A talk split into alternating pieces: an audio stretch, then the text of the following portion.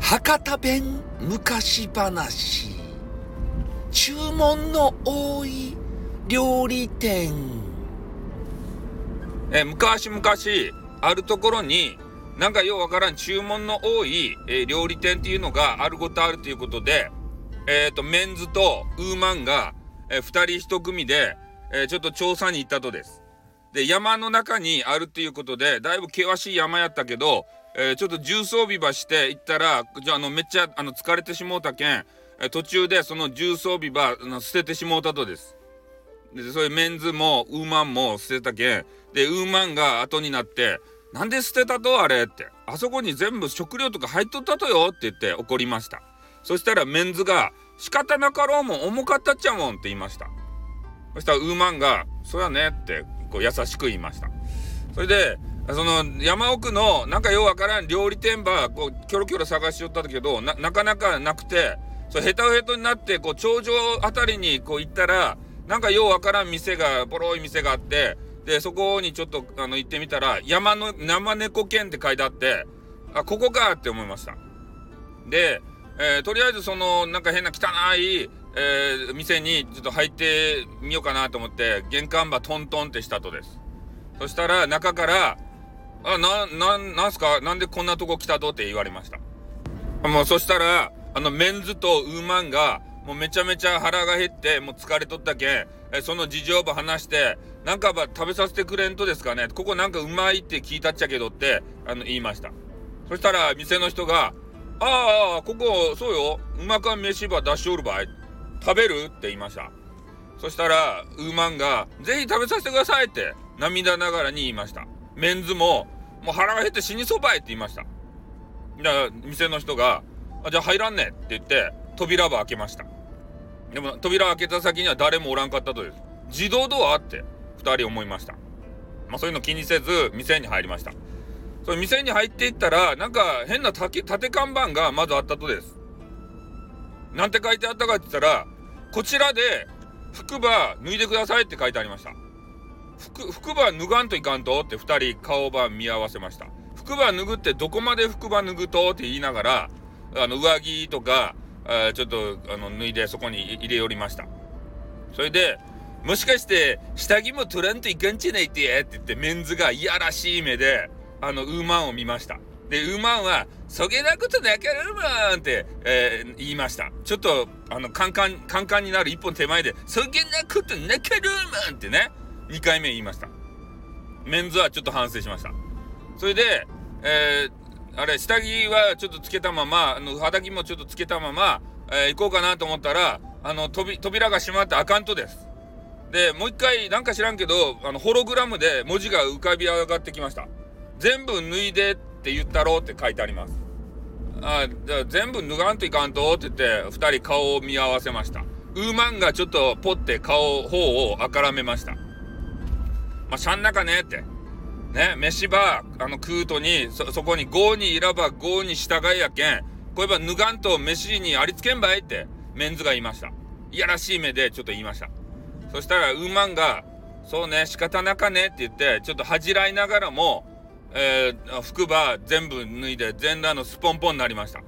メンズが、舐めるようにウーマンを上から下まで見ました。それで鼻血ば出しました。ちょうどティッシュが置いてあったけん、それば鼻に詰めました。そしたらウーマンが、バカねってちょっと色っぽい感じで言いました。あの、メンズまたたまらんくなって、また鼻血出ました。それでティッシュがなくなった。それで先に進んでいったら、あの、扉開いたけん、先進んでいったら、また縦看板があって、えー、ここで、あの、塩ば体に塗りつけてねって言いました。あササウナかいなって。サウナがあって、そこに入ってから、えー、飯になるとかいな。なかなか気の利いた料理店やないかと。まず体は癒して、それでうまか飯ば食わせる。温泉宿やって思いました。まあ、それ疑うこともなく、全部、あの、塩ば、あの、体にすり込みました。そして、えー、また扉が開いたけん、えー、先に進んでいったら、えー、なんか知らんけど、変な巣みたいな匂いがして、ビネガーみたいな匂いがして、えー、このビネガーは体に塗りつけてくださいって書いてあります。どういうことやと思いました？こんなスバつけたら体があのすっぽ酸っぱい匂いになってなんか嫌な感じやろうもんってねあの刺激臭ば体に塗りつけろって言うてやと思いましたでももう腹が減っとったけん頭おかしくなっとったけんもうそのスーバー塗りつけました2人で。でちょっと精神状態もおかしくなってもう2人メンズとウーマンで巣を掛け合いを始めました。それであのウーマンのちょちょっとおっぱいのあたりに巣がこうた垂れてきてそれをメンズが見てなんかドキドキしてまた鼻血が出ました。鼻血と巣が混じってなんか何とも言えない変な匂いが漂いました。それでまたスーバーつけたら前に進むことができました。それで今度書いてあったのがななんか知らんけど変な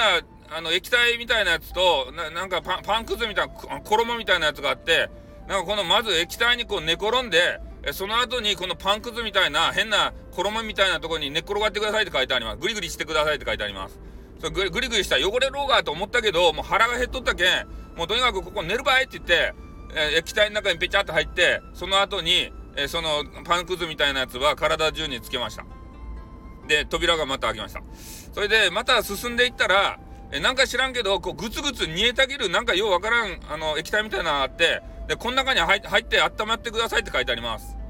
えこれ入って大丈夫かいなって思って指ばポチョッと入れてみたらまあまあの熱か温度でした。でもそこに煮えたぎったようなそんなあのね死ぬような温度じゃないなと思ってあじゃちょっとこれ温泉に入らんと多分飯が出てこんとばいって思ってえメンズとウーマンはあの何の疑いもなくそこにあの入った後です。そしたらカラッと上がりました。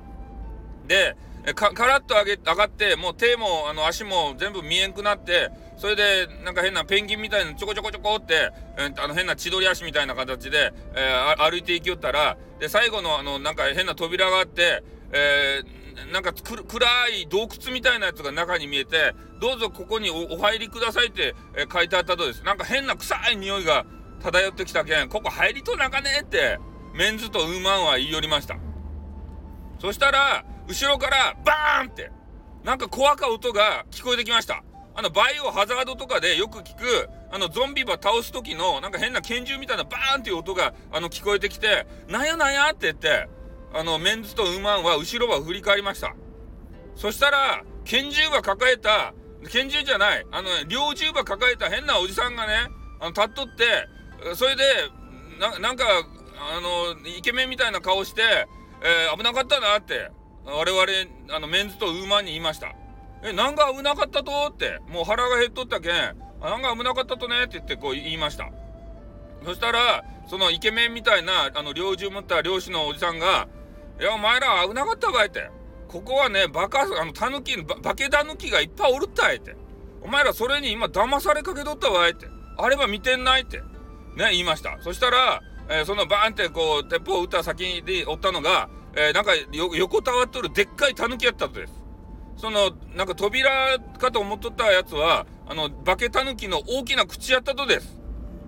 ね、その額に、えー、拳銃の弾場を受けた、えー、そのタヌキはもうあの死によりました。それで、えー、そこでハッと気づきました。ああ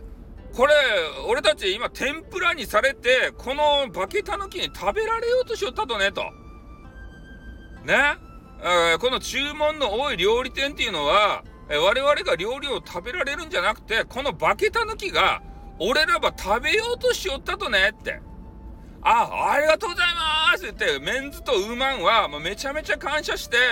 えー、それでもう苦しかったけん、その衣ばバシュって外したら、ウーマンのパイオツとか、あのシリとか、ヘイシリとか、ね、パイパイシリシリパイシリシリが、あの、あらわになってしもうて、メンズとあのイケメン漁師が、えー、2人ともあの鼻血ば出してちょっと出血作用で死にそうになりました。